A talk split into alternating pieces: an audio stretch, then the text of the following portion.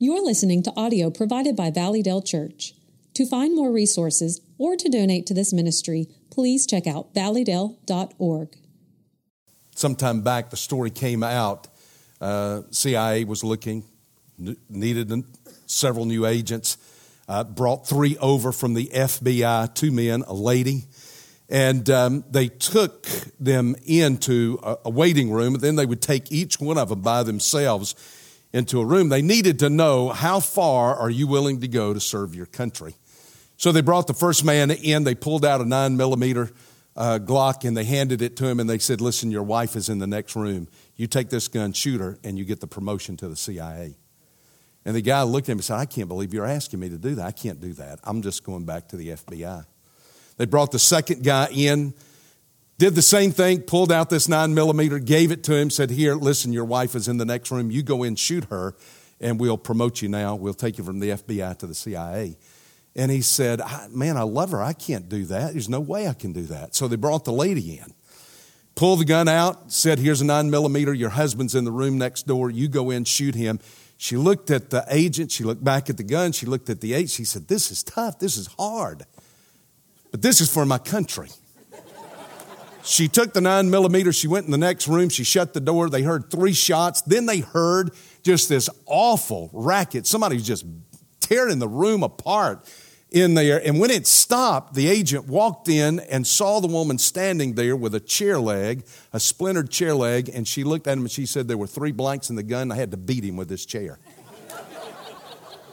Marriage is like that, right? Sometimes it gets like that. It's, you just feel like beating somebody with a chair. Marriage is difficult, it's hard. Um, even the best of marriages struggle at times. Even the best of marriages go through periods uh, where it's dry. Even the best of marriages go through periods of upset and anger and bitterness and fussing and fighting. All of us in marriage go through those times. And tonight, uh, I want to share with you when we're talking about minding your marriage, I want to help you to begin to mend your marriage. Now, Sunday, I shared with you five aspects of the vision that I felt like God had given me uh, for this church. And one of those happened to be that we're committed over the next three, five, seven to 10 years to doing something intentionally, and that is we want to build strong, spiritually healthy marriages, families. And so I want to, uh, we're doing this series for this very reason. It's going to be on the podcast. People will be able to get this. You'll be able to go back and say, I wanted to follow up with that. I want to hear this again. Uh, this is something we need at this time in my life and our marriage. You can pass it along to someone else. Uh, so it's going to be out there for you in our podcast on our website uh, for you to access down the road because we're interested in helping you build a strong, healthy, spiritual marriage. So, I want to begin by helping you mend your marriage. All marriages need to be uh, mended at times. There is a word in the New Testament that is used 13 times. Two of these times, it is in Matthew's gospel and in Mark's gospel, it is, um, it is used and it is translated to mend. It is what the disciples were doing to the nets that they fished with. Uh, katartizo is the word. Uh, katartizo means this to take something and restore it, to take something and mend it, to take something and uh, repair it. It's the concept of repairing something. They would take these torn nets, these nets that had been um, pulled apart, these nets that had been ripped, and they would sit down and they would diligently begin to mend them back together, to restore them. And they, in the word, when you look at the word in the Greek, the word has this concept of making whole again. Sometimes the New Testament will use the word perfect. We know that nothing is perfect outside of Jesus Christ, but it speaks of making something perfect as restoring it to a wholeness. All of us need to work. We need to mind our marriages uh, in the way of mending our marriages because through marriage, there are times when things just get torn. The relationship gets torn. Conversation tears at the marriage. Um, work, stress, anxiety, children, grandchildren, all of it can rip at a marriage.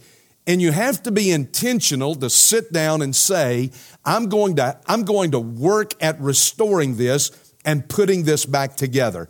So that's really what I want to do with you tonight. I want to talk to you about mending your marriage. And I want to take you to a part of a sentence, which is a verse. It's the 25th, 21st verse of the fifth chapter of Ephesians. Ephesians 5, 21. And it deals with a word that is a bad word in our day. Even in the church, we don't like it.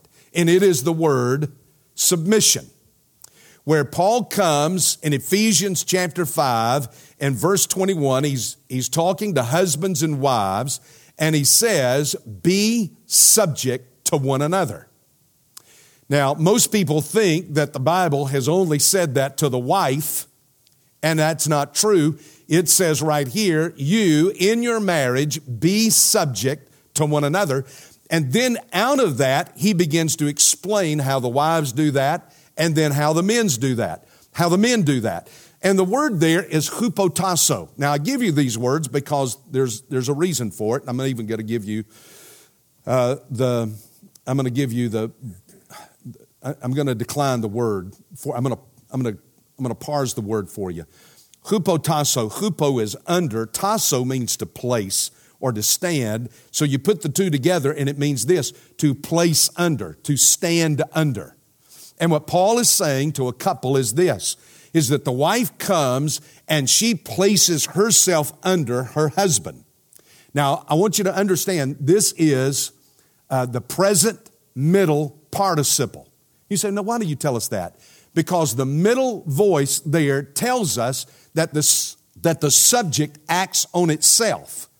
The husband does not make the wife submit. The wife makes herself submit, and the man makes himself submit to the wife. So that in the marriage relationship, what you have is this you have a woman who comes and she makes herself submit to the leadership of her husband. And the husband comes, and look at what he's, he's going to say in the rest of this chapter is that the husband is to give himself up for the wife the way Christ gave himself up for the church. So the husband comes and he submits himself to the wife by giving himself up for her. So it's not just one way in a marriage relationship. It is both that come under each other. They submit to each other, though the gender gives you the indication of which way you submit and how you submit. He has much more to say to the husband than he does the wife here.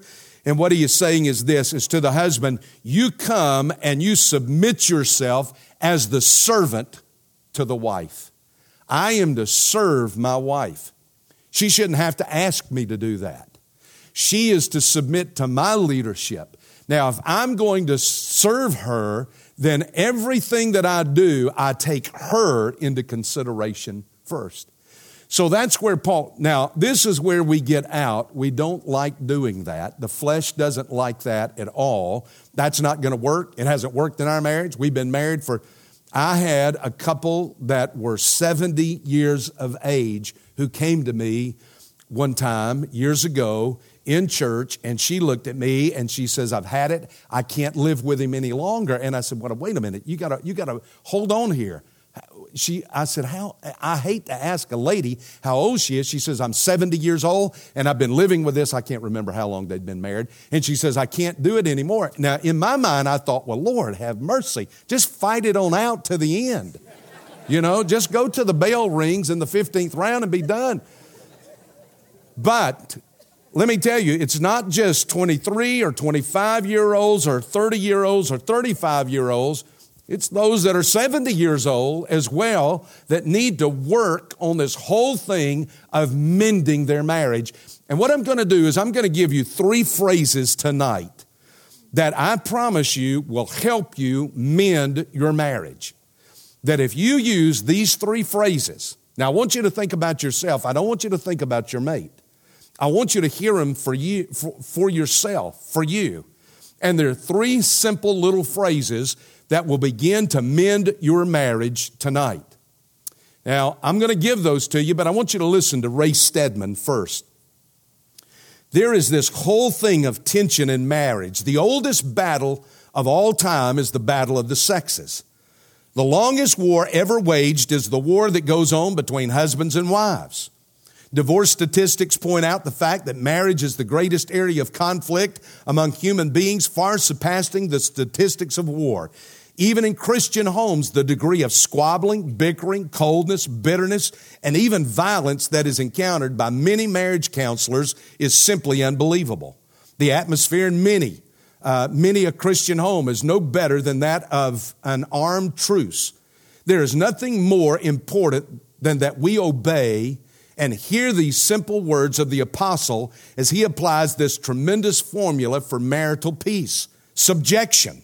Therefore, is not merely to be on the part of one alone, but in the case of Christian husbands and wives, it is to be done by both.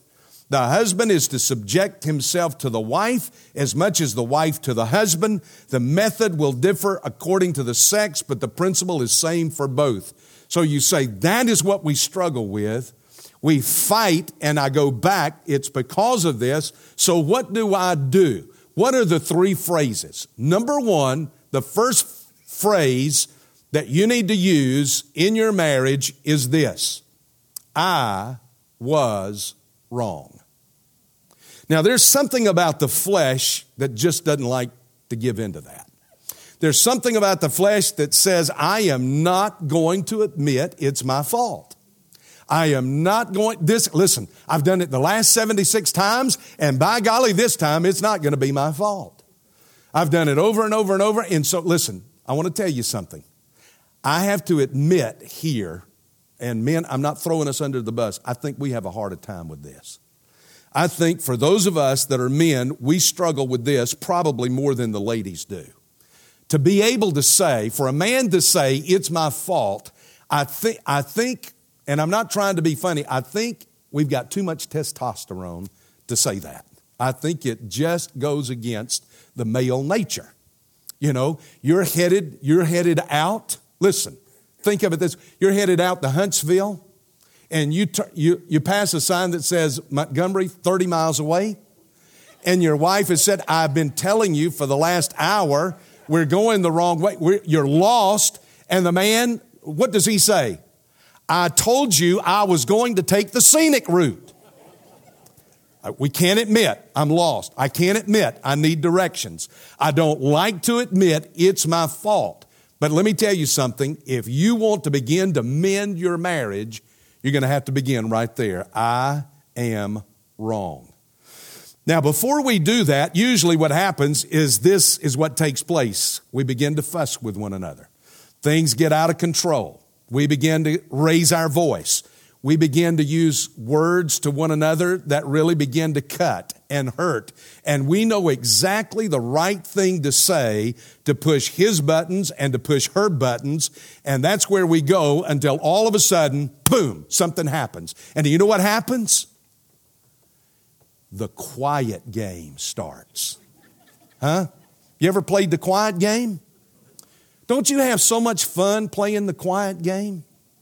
There's just, nothing is said. Don't you enjoy that? It's miserable. The quiet, the quiet game is the most miserable game ever played. And you say, well, how do we get out of this? I'm going to show you two things with these first two phrases, and then I'm going to show you seven things with the last one. But now I want to show you two things here. Number one, let me tell you what this does. Let me tell you what this does to you spiritually. It wrecks worship in your life. Here's a couple that get mad at each other and they are fussing and they're fighting. And what's the first thing they'll say? Listen, I'm just not going to church today. I'm not going, I'm not going to church tomorrow morning. I'm not going to church this morning. Um, we, we, you know, I'm upset. And you know, the reason why we don't go to church is because something happens in the atmosphere of worship, and it's called conviction. Isn't it interesting? Matthew chapter 5. Look at that chapter for just a minute. And let me show you something Jesus says there. Matthew chapter 5, Jesus talks about this very thing. He talks about being in worship. Therefore, verse 23 of Matthew 5, if you're presenting your offering at the altar and there remember that your brother, your sister, your parent, your child, your wife, your husband has something against you. You know what we'll do when we get mad? We'll do this. I'm just leaving. I'm going to the mall. We can go to the mall mad. Well, I tell you what, I'm getting out of here. I'm going to the golf course. We can go to the golf course mad. Well, I tell you what, I'm getting out of here. I'm going back to the office. We go to the office mad. But this is the thing we don't do. We don't like to go to church when we're mad. Why? Because you get in the atmosphere of worship, and in the atmosphere of worship, conviction begins to work on your heart. And Jesus talks about it right here. He says, You're there in worship. You're going to present your offering. And listen, conviction comes on you that, that you're not right with a brother or a sister or a husband or a wife. He says, This is what you have to do. You have to leave that offering there before the altar, go, be reconciled to your brother, and come back then and present your offering. He says, Let me tell you what will wreck your worship experience, and that is a fractured relationship in your marriage. Peter talks about that. Uh, Peter gives a very clear example of that in 1 Peter chapter 3. And listen, guys, I've had to, my last Bible lasted me two years. I've split the back completely out of it. This is a, this is a new Bible, so it's, it's a little stiff. And turning, verse 7, 1 Peter chapter 3, your husbands in the same way live your, with your wives in an understanding way as with someone weaker, since she's a woman, and show her honor as a fellow heir of the grace of life for the purpose of your prayers not being hindered. So that your prayers will not be hindered. Now, that's an interesting statement that he makes right there. And he's talking about our relationship with one another and how, when it's fractured, that it affects even our prayer life. Well, am I willing to say it's my fault? Let me give you a second thing and let me show you this back in Ephesians chapter 4. So go back to Ephesians chapter 4, and let me say when, when you're in an upset in marriage, you need to address it quickly. You need to resolve it quickly. Now, I want you to watch what Paul does in Ephesians 4, verse 26. He says, Be angry. Now, Then he's going to give you three imperatives that is, three commands. Be angry. You can be angry. You can get mad. God gave you the emotion of anger for a reason. Uh, we're emotional people. We're all going to get angry. Um, we're all going to get mad from time to time. But he says this first of all, yet don't sin. That is, don't let that anger drive you to something that is sinful. And you say, well, what do you mean by that? Well, when you get angry, you want to say something to hurt somebody. You want to say something to someone that will demean them. You want to say something to someone that would uh, put them in their place or get them straightened out. You want to say something to them that is going to be a lasting impact that they won't forget this, buddy. They won't ever come here and do this again. He says you can be angry. He says what you can't do as a child of God is you can't let that anger drive you to sin. Then he gives you a second imperative here. And the second imperative is this don't let the sun go down on your anger. Uh, now, sometimes people translate that and say, don't go to bed angry. The whole concept here is resolve it quickly. I'm to I'm going to tell you, now this comes out of 40 years of being married. And it comes out of a lot of years of counseling people in marriage. And this is what I would say we do we fight to win. We get in a fight, I'm going to win this thing. Now, let, let, me, let me just tell you, let me quote the Duke of Wellington, who defeated Napoleon at Waterloo, who said, if there's anything worse than losing a war, it's winning one. When you win that battle in marriage, you've lost. You've lost. Don't fight to win, work to resolve. Resolve. Work to resolve that thing. Um, instead of trying to take shots at one another, set the personalities aside, take the problem and say, here's the issue, let's work to resolve this. Don't go to bed angry. Don't let the sun go down because he's saying, don't let this thing fester. The longer it festers, the worse it is. Now, I, am just going to tell you something. This isn't good, just good for a husband and a wife. This is good for people inside the church. You don't need to let things just fester and, and we just, just let sleeping dogs. Listen, let me tell you something. Go and work to resolve the issue. That's what Paul is saying right there. The third thing is this don't give the devil, eh, by the way, the name for the devil here is diabolos. What does that sound like? Diabolical. That's exactly where our word diabolical comes from. Diabolos. It is wicked, it is sinister, it is evil, and it works diabolically to do something. It, it could just literally say that. Do not give into the diabolical an opportunity.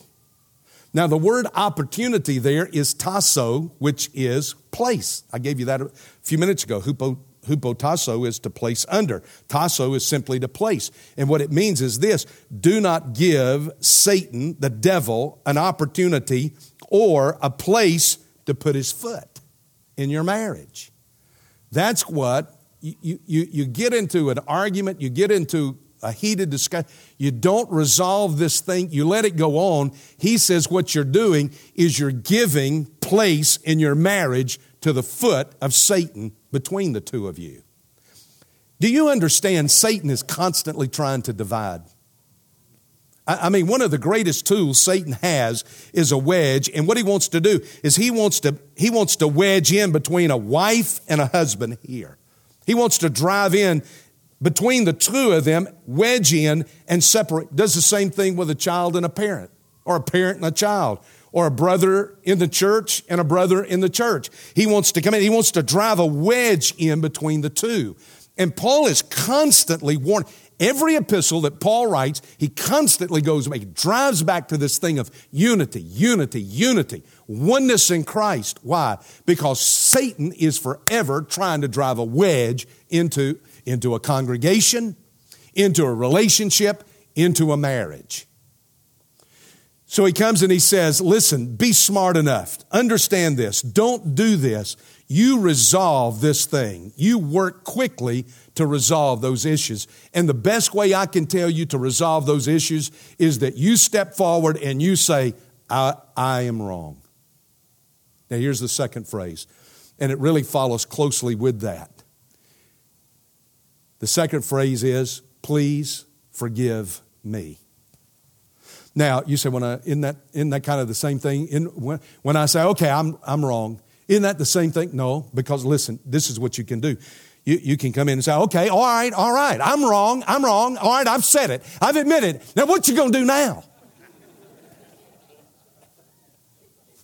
Boy, that's the Spirit of Christ, isn't it? Boy, they're really sincere about that, aren't they? No, what you've got to do is you've got to say, I am wrong, and immediately follow that up with the words, please forgive me.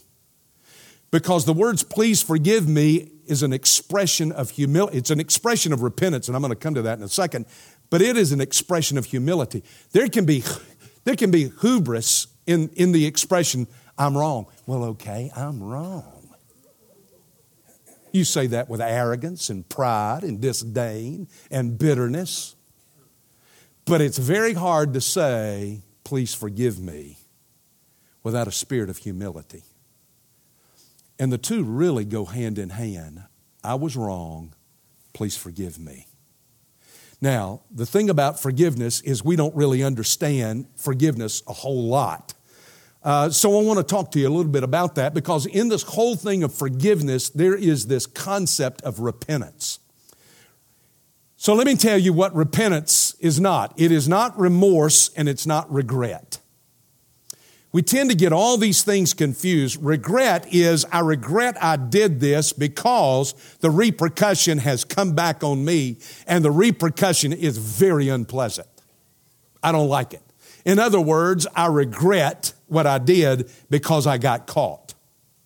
Now, let me tell you, there's no repentance in that whatsoever. Then you come to the word remorse, and remorse is this feeling, this emotion uh, that basically is all about me. I'm remorseful because I'm, you know, I'm remorseful because I'm being made to feel bad about this. Because now people know what I've done. Because now people are thinking poorly of me. Because now things are being said about me. So I'm remorseful, but you see, it's still all about me. Repentance has nothing to do with anything like that. When I say, please forgive me, it's about the heart and it's about action. Now, the word in the New Testament for forgiveness is metanoia. Um, meta with noia, thought, thinking process, the process of thinking the logical process of thinking through something. It comes from the word nous, which is mind. With our thoughts, the change of thoughts, a change in our thinking. That's, that's what you are saying when you say, please forgive me. That's the concept of it. So that when I come and I say, you know, please forgive me, I was wrong, please forgive me, it indicates I've had a change in my thinking. Uh, in other words, uh, you know what? I, I really do need to go to them and say, listen, this is not all you. Uh, there's a lot of this that is me. Uh, you know, I am wrong in this. Please forgive me. I've changed my thinking in this. I've, I've changed my thinking process. And when you change your thinking process, let me tell you something, it changes your behavior, it changes the way you act. I'm really sorry that I did that. And in my mind, I really am. I have changed. You know, I should not do that. I should not say that. I should not act that way. And I'm going to do everything I can to change the way I behave. I'm going to change the way I act. Back in the 70s, there was a movie called Love Story. Any of y'all remember that? Excuse me while I gag for a second, okay? Um, Ryan O'Neal and Ali MacGraw. and out of it came the song, Love Means You Never Having to Say You're Sorry, because that was the one line in the, in the movie, Love Means You Never. That is the stupidest thing that was ever. That, that's the dumbest movie and the dumbest line uh, that I've ever heard. Because, listen, after 40 years of marriage, I've known her since I was five years old. I can't tell you how many times I've had to say, I'm sorry. I can't tell you how many times I've had to say, please forgive me. I can't tell you. And let me tell you, I'll be saying that until I'm, you know, on my way out of here. Please forgive me. I'm sorry. I should not have done that. Those are very healthy words. In fact, let me tell you something. If you take those two phrases I've just given you, get in your car, you turn to the other and say, It was my, and listen, I have no idea what might be going, nothing may be going on right now, but you hang on and you just look and say, It is my fault, please forgive me, you will go a long way to beginning to mend that marriage and that relationship. Now, let me give you, and you say, well, wait a minute, preacher, if I do it and it's just me, listen, that's all you're supposed to worry about is you. Not her. I can't, I can't fix her. All I can do is work on me. I got my hands full working on me. So I need to be sure that I'm the one who is willing to say, It's my fault, I'm sorry. Now, here's the third phrase, and it's this I forgive you. And that should be an immediate response. Now, I'm going to give you seven things here about that because we struggle with that. In fact, one of the things that we're going to do, I've done something I've never done in my ministry. I've been in ministry for 40 years, I've been married for 40 years. And, um, but I have never done this before. In my ministry, I have mapped out into the summer what I'm going to be preaching. uh, Kirkwood and Joanna sat down in a room with me and they beat me, they oppressed me, they, they tortured me, they, and we hammered and we worked and we got all of this out. One of the things I'm going to be doing uh, beginning the Sunday after Easter, I believe, leading up to Easter, I'm going to take you back to Leviticus and I'm going to show you, I'm going to unfold Christ out of all of these sacrifices.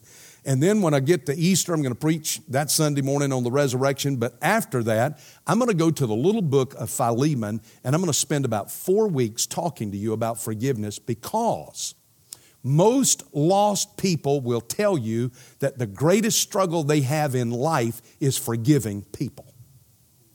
Most Christians will tell you that one of the biggest struggles they have in life is forgiving people. So let me give you seven things. I hope you've got something you can write some of this down with. Forgiveness, number one, does not absolve the person of what they've done.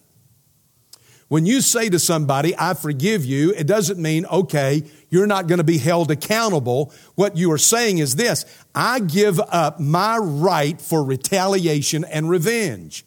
Romans 12, 19. Never take your own revenge, beloved. Leave room for the wrath of God. Let God handle those things. Let God take care of those things. So one of the first things that we say about forgiveness is, well, what about this other person? Aren't they going to be made to pay for that? Listen, your forgiving them does not absolve them from what they have done that was wrong. Number two, bitterness and unforgiveness hurt us more than the one who has sinned against us. Somebody said, and I think it's a great statement, I'm going to, I'm going to read you something by Lee Strobel here. Somebody once said that holding a grudge against somebody is like you drinking poison thinking the other person's going to die. That's what bitterness is. Bitterness is you drinking that poison thinking it's going to make the other person sick. All it does is it makes you sick. Lee Strobel said, Lee Strobel was a journalist for the Chicago Times, I believe. Chicago Tribune. Chicago Tribune was an atheist and got saved. Uh, he's a great writer. You come across any of his books, you ought to pick them up and read them. Listen to what he said. Acrid bitterness inevitably seeps into the lives of people who harbor grudges and suppress anger. And bitterness is always a poison. It keeps your pain alive instead of letting you deal with it and get beyond it. Bitterness sentences you to relive the hurt over and over. Bitterness, here's a proverb the bitter heart eats its owner. Number three, unforgiveness hinders our prayers. I've already talked about that, but listen to Psalm 66 18. This is the one that got uh, Bailey Smith in trouble. You remember when Bailey Smith made the comment that God doesn't hear the prayers of the Jews? Y'all remember that? Well, I'm sorry I brought it up. Anyway, it was, it was all over the news. It was all over the newspapers everywhere he was quoting this passage right here. If I had cherished sin in my heart, the Lord would not have listened. If I regard sin in my heart, God will not hear my prayers. That's, that was the reference he was making. You need to think about that. When I, when I am unforgiving of someone else, let me tell you something, it's affecting my spiritual life. Number four, every sin is offensive to God, even our own. It's easy to be self righteous when someone has sinned against us. I'd never do anything like that, we tell ourselves. But Scripture tells us differently. All have sinned and fallen short of the glory of God. Romans 3 23. Jeremiah 17 9 tells us the heart is deceitful above all things and desperately wicked. In God's eyes, we're just as lost as the guy who is sitting on death row for murder. Have you ever stopped to think about that? Now, I've never robbed a bank. I've never killed anybody. I've never broken up somebody's marriage. I've never done anything. I've never done that. But do you know what? For those people that have done that, I'm just as guilty before God as they are.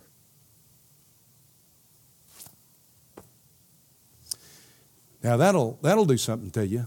Number five, unforgiveness hinders God's desire to forgive us if we who have no righteousness of our own, you know, that's what Scripture tells us, if we withhold forgiveness from another person, we're really elevating ourselves above God, who freely extends forgiveness to all who ask for it in sincerity and truth. The Lord's Prayer, Luke 11, says this Forgive us our sins as we forgive those who sin against us. Number six, mercy and forgiveness extend to us. It also extends to those who sin against us. He does not deal with us according to our sins, thank God. He does not deal, this is Psalm 103. He does not deal with us according to our sins, nor repay us according to our iniquities. For as high as the heavens are above the earth, so great is his steadfast love toward those who fear him. As far as the east is from the west, so far does he remove our transgressions from us. As a father shows compassion to his children, so the Lord shows compassion to those who fear him. He knows our frame. He remembers that we are but dust. Now, there's a good passage the next time you're struggling with your own sin Psalm 103, verse 10 through verse 14. Listen, when you went to Jesus Christ and you asked Him to forgive you of your sins, God says in His Word that as far as the east is from the west, He puts your sins away from Him and He remembers them no more. Do you, do you know why He uses that expression? As far as the east is from, because when you start going east, you never go west. If you're moving in an easterly direction, you're always moving in an easterly direction. If you're moving in a westerly direction, you're always moving in a westerly direction. I love the passage that says he buries them in the depth of the sea and he remembers them no more. That's what Christ did for you. He forgot your sin. And I want to tell you something your sin against a holy God is a lot uglier and far more hateful than anybody's sin against you. Number seven, we can trust God's sovereignty and justice. We can trust God's sovereignty and justice. I go back to Romans 12 9, 19. Do not take revenge, leave room for the wrath of God, for it is written, uh, I will repay, says the Lord. Let God tend to that. Let God take care of those things instead of you trying to take care of them. There are three phrases right there that if you use those three phrases, I'm telling you, you'll begin to mend your marriage. All of us need to mind our marriage, but all of us too need to begin to mend our marriage. Now I'm going to ask you to do this. Let's all just quietly stand up. all of us standing. Now, if you have a mate, if you're married, you know, you say, well, now that's great. That's for married folks. What about me? Listen, you know, statistics tell us that 94% of, uh, of people will be married at some point in time. So you may not be married now, but most likely you're going to be married. If that doesn't apply to you in marriage situation, listen, it certainly applies to you in relationships in life. You, you can just change up what I said about husband and wife and put best friend, put parent, put brother, put sister, put fellow Christian, put work, work associate, school associate. Doesn't make any difference. These three phrases are critical in every relationship. Now, this is what I want you to do. Debbie, come in, give me your hand. I want you to, I want you just, I want you to bow your heads, and I want you, come on up here, babe. I want you just to take the hand of your mate tonight. You just hold your mate's hand with your heads bowed and your eyes closed. Now, right there where you're standing, I want you to just talk to the Lord about what you need to do, not about what she needs to do, not about what he needs to do. And if you're here tonight and you say, "But I, am not married," this listen, this applies to somebody that you're in relationship with. You pray about your relationship to that person. And you ask the Lord, Lord, now, what do I need to do in this relationship? I want to mend this relationship.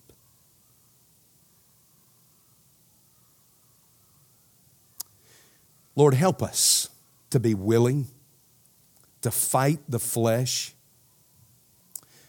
to say, I'm, I'm wrong. I was wrong.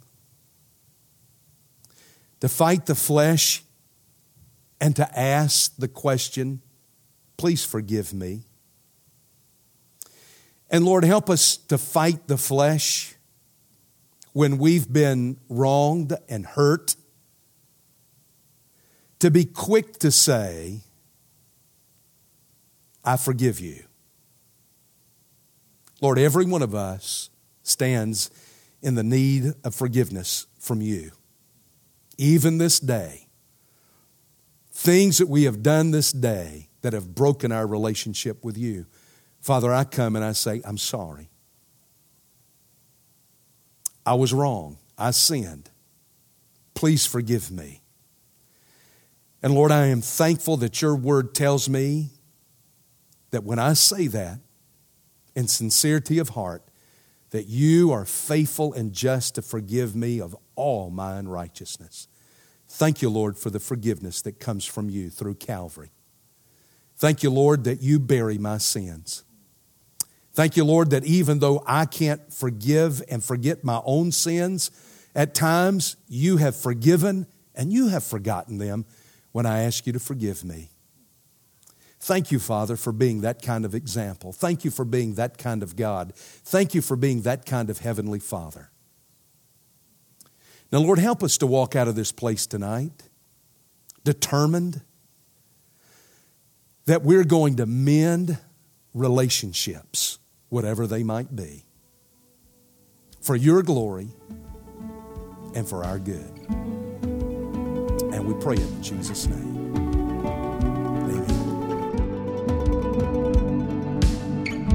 Thank you for listening to this recording from Valleydale Church.